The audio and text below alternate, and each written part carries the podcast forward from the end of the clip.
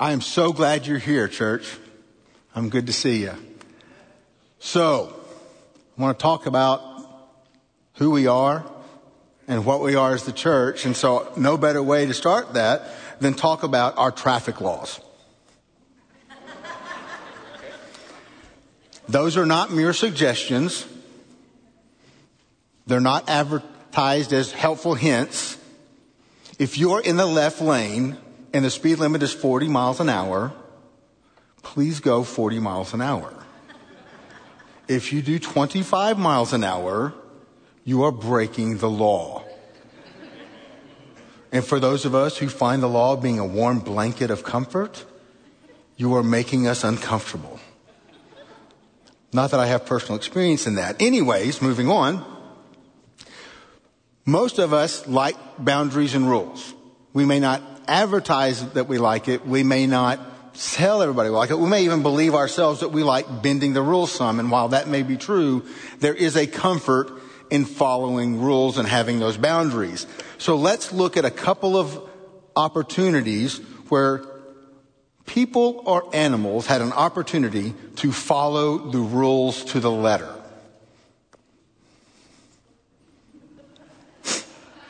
The cat was told, You are not to get on the table. That is a well trained cat. Our cats just sit on the table and stare at Jana and smile like what? Next slide. Do not get on the furniture. You'll get it in a minute. Next one. Go outside and play for a while. This is the next senator from Texas. He's got his video game system outside his window playing outside. He's brilliant. Next. And finally, the sign says no drinks back here unless they have a screw on top. Thank you, management. And so someone brought their coffee cup and put a screw on top of it. Those are my kind of people, you know? So we all have these issues. We all have these items of, of, wanting to follow the rules and, and whether we want to or not. And I mean, I've heard it in more deacons meetings than anywhere else. It's easier to ask for forgiveness than permission. Or in men's Bible study classes where their wives can't hear them. So that's just a statement we kind of live by. We think about, right? But there's something wrong there. So if you'll turn to Matthew 9, we're going to look at verses 9 through 13. And this is probably one of the most powerful stories of a call of a disciple, and it's the very call of Matthew himself. And so as you turn to Matthew 9, verse 9, we're going to read through verse 13. As Jesus passed on from there, he saw a man called Matthew sitting at the tax booth, and he said to him, Follow me. And he rose and followed him. And Jesus reclined at the table at the house. Behold, many tax collectors and sinners came and were reclining with Jesus and his disciples. And when the Pharisees saw this, they said to the disciples, Why does your teacher eat with tax collectors and sinners? But when Jesus heard it, he said, Those who are well have no need for a physician, but those who are sick. Go and learn what this means. I desire mercy, not sacrifice. For I came to call not the righteous, but sinners. So Matthew's a tax collector, and he's in a port city in Galilee. And while none of us like taxes, and if you do, you are a sick individual. None of us are fans of taxes, but in this time period, you had two types of tax collectors. You had the, the Roman government collecting a flat tax, but you also had these tax collectors that are collecting on custom duties. Yeah, I said duties in church. Custom duties, and what they were doing with that was you charged a certain amount. And that percentage went to the government. And anything you chose to choose over that charge over that, you got to keep. So you've got Matthew, who is a Jew, charging his Jewish brothers and sisters a tax, and he's keeping the money and giving a small portion to the government. He's stealing from his own people. That's why they can't stand tax collectors. That's why tax collectors are so vile. In fact, there are Jewish rules that state it is okay and God himself will not be upset if you lie to a tax collector. I mean, they made up some good rules just for tax collectors. It's okay to lie to them. I would not recommend trying this next April 15th. But they could do this. And so they've got this philosophy that they've created that you can lie to the tax collectors because they're already lying cheats. They're lower than the lowest. I mean, they're as low as prostitutes and the, and the other beggars and, and lepers because, you know, they deserve it. They're nasty. And so then you have Jesus walking along and seeing Matthew and says, follow me. He doesn't pass judgment on Matthew. He doesn't make a statement about, well, if you would just stop sinning, if you would just be better, choose a different profession. No, he says, follow me. Doesn't talk about what he's doing, what sin he's living in, how he's treating his fellow believers. Just follow me. And what does Matthew do? He gets up and follows Jesus. Jesus has now publicly placed himself with tax collectors. He is a tax collector that's going to be a disciple. And yet this is not about moral reform. This is about life transformation. And so Jesus goes to dinner with Matthew. Matthew is so excited that he has invited his friends, his circle of colleagues, and those who are other outcasts. And there they are having dinner with Jesus. And the Pharisees come up. And do they address Jesus at all? No, who do they talk to? His disciples. They start doing this little mouthy stuff over to the disciples. Well, what's he doing? He's eating with sinners. He's eating with tax collectors. Doesn't he know any better? And Jesus overhears this and he quotes from Hosea. For I desire a steadfast love and not sacrifice, the knowledge of God rather than burnt offerings. See, Hosea was a prophet to the people of Israel, and he was trying to get them to understand that while you look like you're following the covenant and you're keeping the rules, you're not letting your heart be changed by God. And just like the, the Israelites of that time, Jesus is looking at the Pharisees and saying, you're doing exactly the same thing. You're keeping the law, you're keeping the rules, you're doing what you're supposed to be doing, but there's no heart change. God chose the Israelites to be his people. And his people were supposed to lead us to the redemptive work of God. And they failed. I mean, our Bible study this morning in Jeremiah is addressing that very failure of Judah. And God's going, I am going to remove you if you do not comply. And Jesus is that new covenant, the Messiah they're waiting on, and the Pharisees are so blinded by the rules and regulations, they cannot see Christ for who he is. So, are we answering that call to follow him? I mean, it's easy to look back to that time period in the 21st century in a mostly air conditioned building that has the privilege of seeing things from that, that period. Their arrogance, their hard-heartedness. But do we not run into the same danger? Do people know that we are actually Christ's disciples or are we going through the motions and our hearts are unchanged? Romans 3:10 tells us this, it is written, none is righteous, not one. No one understands and no one seeks for God. In other words, we all have a sin nature. We are born into that brokenness. We live in that brokenness we, we have fun in that brokenness. We do not by nature seek God. The idea of why do bad things happen to good people is a misnomer from the, from the beginning because bad things happen and none of us are good. The only good I can see in you, the only good you can see in me is that Jesus Christ is in my life and that Jesus Christ is in your life. That is the only thing that makes us good. And so if we look back at the beginning of all this, we can blame Adam and Eve. They were in the garden. They had perfection. And they listened to a lie that they could be like God and they bought into it and, and did their own thing and brought that brokenness into the world and broke us. But we still live in that brokenness and we haven't defended that brokenness. We, we revel in it. Not only do we battle this world that, that hates God and everything he is, we're also fighting against false teachings of the church. There are times that we've been raised in churches and there are places that, that some of you I've even talked to have said, my church never spoke about the gospel. They took it for granted or they just didn't speak about it. well, then we're raising a generation of people who do not know who God is and what they stand for. The gospel is not just to lead people to Jesus in a salvation experience. It's to remind us of who we are in Christ. The gospel should be a message of hope every time it's spoken. If we gather together and I preach a good little moral message of how to be a good person and I don't offend an atheist or someone of a different faith, I am not doing my job. We are told to speak truth and live in that truth. We are supposed to love the world compassionately and unconditionally. Speak with grace, but do not yield on the truth of Jesus Christ. That's what we're called to be as a disciple, is someone who will live out everything he is. We have churches that are ignoring the truth of God's word in, in that moral message in its place because we think that's a safer way to go. But also we live in a time where churches are pushing the gospel completely out because they're taking it and saying it's all about me.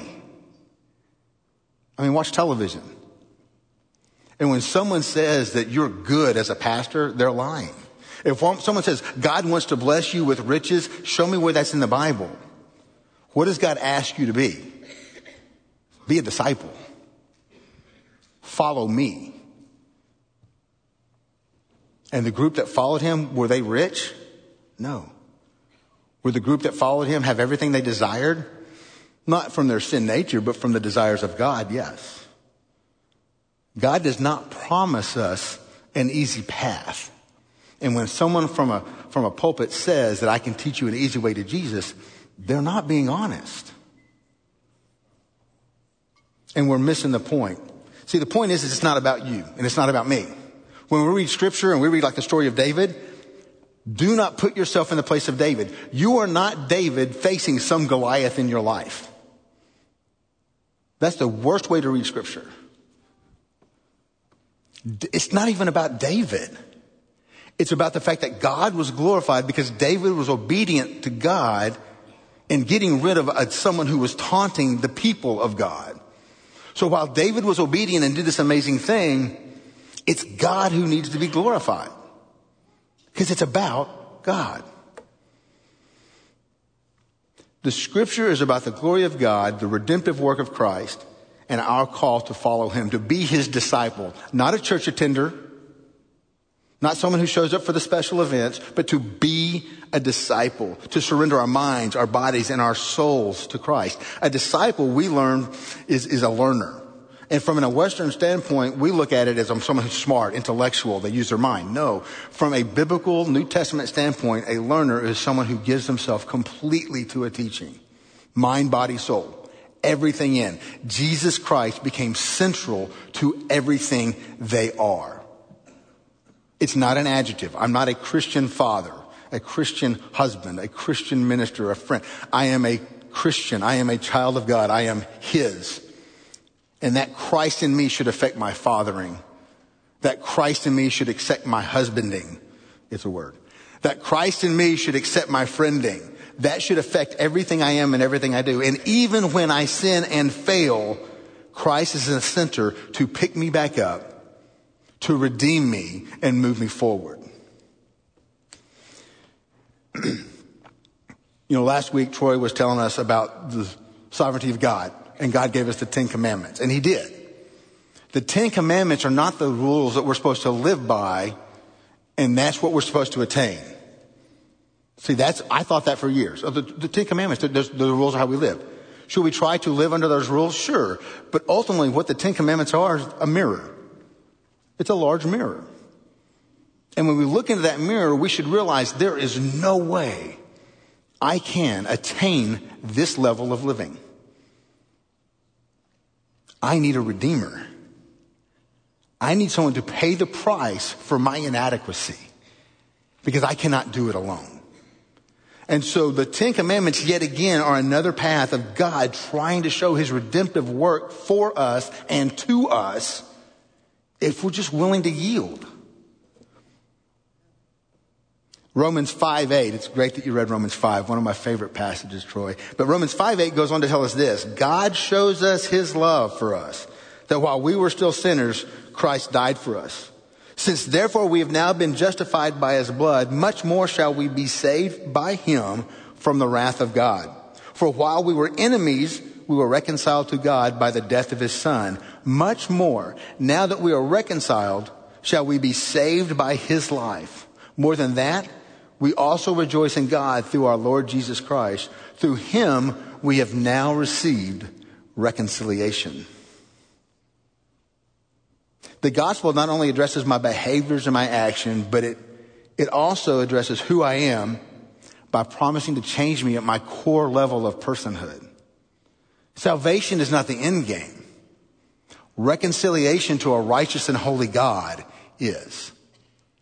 And when I encounter that right relationships, I become a participant in God's story. And I play a role in His story, not the other way around. This is not your story. This is not my story. This is God's story, and we are participants in that. We are called to be that as disciples, and we're called to be that as the church. Carey Nieuwhof is a, a, Christian pastor and now Christian writer and a leader of leaders. And I was reading an article this last week and he made this statement. Maybe you've heard one of these following statements. Church is just not for me. It's an outdated religious experience. My faith is private. I don't need the church. The church is a man made invention. It doesn't feed me. It's easy to see that the exodus of people from the church over the, the pandemic and following, I mean, it's easy to see that, but what we don't fully recognize is the exodus has been happening for several generations. We've been walking away from the church. Why? Well, we're presenting a Christ that's not the actual Christ. We're presenting a church that's not really the church if we're not careful. See, if we're not careful, we become very, the very Pharisees we, we get upset with. First of all, get this out of your vernacular. You do not come to church. So repeat after me. I do not come to church. I am the church. You can have church in my driveway, I've learned, in my garage, in my living room, at a coffee shop. Heck, I can have church in an office of all places. You can have church anywhere where the bride of Christ is gathered together and they're being the church together. And isn't that great? God uses us to be the church. It's not perfect. Life is complex. We have multiple choices that we could not attend and not be a part of this. But as a disciple, as I said, church is not something we go to. It's what we are. You cannot disassociate from the church any more than you could disassociate from humanity. Second, you need to know it's not a human invention. What Nieuwhof said that I loved was this. He said you could read the New Testament with one eye closed, one hand tied behind your back, and half-heartedly do it, and it still would convey to you without question the inescapable fact that God designed the church. In fact, most of the New Testament is not dealing with Jesus. What's it dealing with? God's mandate and ordination for us to go be the church. That's the call. That's what he's telling us to do. Now, I know some of you are looking at this going, oh my gosh, you're one of the leaders of this church. Heaven help us all. I understand that thought. My wife has that thought every morning. I get it. And I look at some of you as leaders and think, heaven help us all. I mean, we're a motley crew. We're kind of like that wonderful claymation Christmas story, we're the island of misfit toys. That's awesome. Think about it. God's plan was to take fallible man and woman and put us together and say, okay, go be the church. Of the thousands of ways that God could have done this, this is his choice. Yes, it leads some of you to despair. I understand. I get it. But isn't it amazing that God uses that to show his abundant grace? That I can use this group of people to be the church and do what I've called them to do. that he uses ordinary, broken human beings as the vessel of his grace. And he delights in that. I mean, he could have spoken to the world directly. It would have freaked everybody out. He could have put a perfect example on, on earth and shown us the way. Oh, wait, he did that. That's called Jesus, right? He uses us, flawed people, to accomplish his work. In, in fact, what he does is the church gives the world a front row seat to see the grace of God in action every day. So where do we go from here? What do we do next? The first step in becoming the church God is calling us to do, to be, is to make sure each of us do these next few things. You ready? This is not a multiple step plan for your security, okay?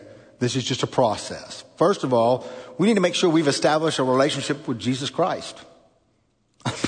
if we're going to be called little Christians, if we're going to be followers of Christ, we have to have a relationship with Him. So you have to establish that relationship with Christ. Once you've established that relationship with Christ, we now need to equip one another to move from a believer of Jesus to a disciple of Jesus. Two different animals. Very similar, sound the same, but they are not. And so we need to move from believer to a disciple of. As we're moving into that thing, you need to be empowered to make disciples. One, this, one thing this church is really good at is having small groups. We have a couple of men's small groups during the week. We have several women's small groups. We have co-ed small groups. We do care groups. I mean, we have divorce care, grief share, oasis. I mean, we do these amazing care ministries. The next step is, okay, with all this information, you're empowered to go. What good is it if you know how to make the best fishing lure in the world? What good is it if you're equipped to build the best fishing boat of all time? What good is it if you're an expert on a rod and reel if we don't get out of the parking lot, get to a lake, and go fishing? Write every book you want on fishing you can, but if we don't do it, what's the point?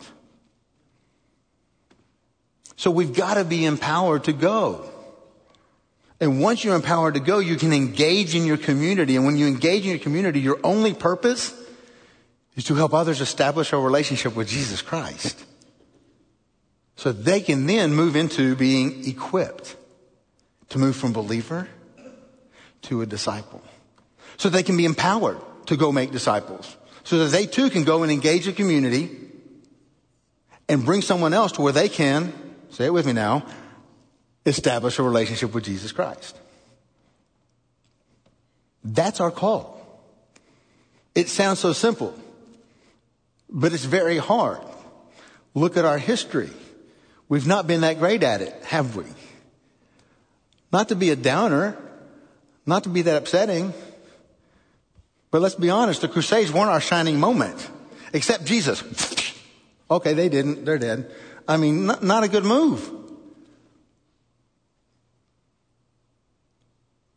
We've got controversy in, in multiple denominations, debating and battling over issues. When a church gathers together with other churches, what should the topic be? Should it be gender in ministry or should it be how do we bring more people to Jesus Christ? Personally, my view is if you're not leading people to Jesus, if you're not being a disciple, who cares about your moral view right now? Not being ugly, not being hateful, don't hear that. But if we're not doing the thing God called us to do, who cares about the rest? Last I checked with the call of Matthew, did he say stop being a tax collector? Was that in there? I don't think that was there, was it?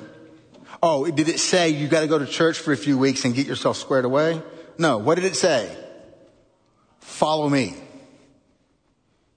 Follow me.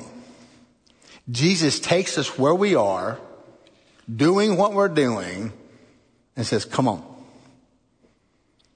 And standing in the presence of Christ, that's where the change will be. Let that perfect Christ be the reflection you're looking at, and things will change. If you truly pursue being a disciple, you submit, you yield, and you follow him, you're going to change. So this week, as you spend time doing life, spend some time in prayer. And I ask you to pray for this. I ask you to pray that God will let you see yourself and see your fellow church members as he sees them. Pray that you can see yourself and your fellow church members as God sees you. Because here's what he sees. He sees his bride made pure through Jesus Christ. He sees his children adopted through the blood of Jesus Christ and his sacrifice for our behalf. You and I are children of the King of Kings and Lord of Lords. So as you pray and as you spend this week, I need you to look in the mirror and realize that you are a redeemed royalty. You are called to be a disciple and not an attender. You are called to serve one another, not just volunteer. You are called to make disciples, not spectate. We are called to do this life in community with one another, even when it's hard. We are called to be the church. As I close, Let's go back to a couple of those things we talked about. Establish. Maybe you've not established a relationship with Jesus Christ. There will be people down here that will be more than happy to walk you through what it means to be a child of God and to receive the saving power of Jesus Christ. Maybe you are a Christian. Maybe you are a believer and you're ready to take that next step and I want to be equipped to be a disciple. I want to go all in. We have small groups that meet in groups of up to 14, 15 people. We have one-on-one groups. We have small groups of three or four. You need a place to get connected. I can connect you. I know some people. Maybe you feel like you're being equipped, but you just don't, you don't have a conduit on where you can go serve and be Jesus to our community. Let's talk. We can get you plugged into places that you've never dreamed of. Troy alluded it to this week. We had 180 kids running around this campus. What he didn't tell you is we didn't have air conditioning for a day. Amen. Hallelujah. We should have preached on hell that day. That would have been fun. Oh my heavens. It was warm. But you know what? Nobody griped. Nobody complained. At least it didn't get to me. The kids didn't care. They had a blast. But in having the blast, Jeffrey Foster and BJ Foster, Julie Hammer, and so many volunteers were speaking truth into those kids, into those volunteers. They were hearing truth from the Word of God, unfiltered. You didn't hear, I, well, I believe, dot, dot. no, you heard the Word of God says. Troy, how many volunteers and leaders did you have on top of that? Okay, he had this many. So, that means a lot. That's somewhere between zing and wow. So, so yeah, I mean, we had this place full. That's great. And we're going to have those opportunities. We have vacation Bible school coming up in two weeks. We are at capacity.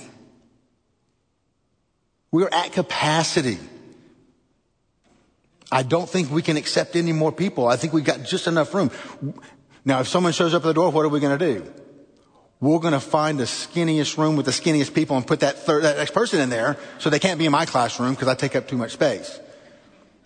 But we're going to find a place, but we're at capacity. So think about that contact. Hundreds and hundreds of people getting to empowered, get, get impacted by Christ. But what about when we walk out this door? Each of you go to a neighborhood that only you can impact. I can't impact your neighborhood. Don't speak, Mike. But Mike Peace and I can impact our neighborhood because we're together. He's the guy that when people come door to door to talk about their church, he goes, why don't you go across the street and talk to that guy? He loves talking to people. Sends people to my door. And I love it. We race to the new neighbors to try to get them to come to church. Because we're the Jesus in our neighborhood. You're the person that's going to impact your people. So you have to have the, the ability and not, not only be the equipping, but feel empowered to do so. And then finally, maybe you're feeling a call to finally get out there and do something. Several of the ministries our churches, our church does in our community, grief share, Alzheimer's care, divorce care, those all were born out of somebody here at this campus who was hurting and dealing with that very issue. And they did something about it. And Grief Share is a great place where people will come and unload some really heavy burdens. And some have met Christ for the first time. Some are church family members and brothers and sisters in Christ here now. Divorce care, same way. Oasis, our, our, Alzheimer's care ministry, not only do we do a Thursday experience for the Alzheimer's patient, we have a Friday experience for caregivers where they have a safe place to be. I had lunch this, this Thursday with the city of Louisville. And the city of Louisville is taking a radical step and we are creating a Serve Louisville. We're creating a community engagement group to where churches, nonprofits, and the government will partner together and we're going to impact our city. And I had one question at the end of that conversation with one of the city officials said, if I'm going to do this, I get to speak about Jesus unashamedly.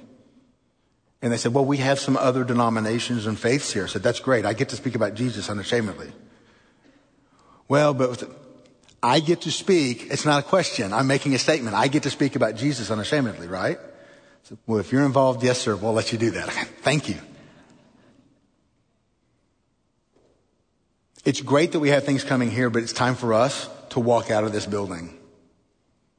It's time for us to walk out into our community and our neighborhoods. It's time for us to go be the Good Samaritan and love on the people who are hurting right outside our doors. Because they are hurting.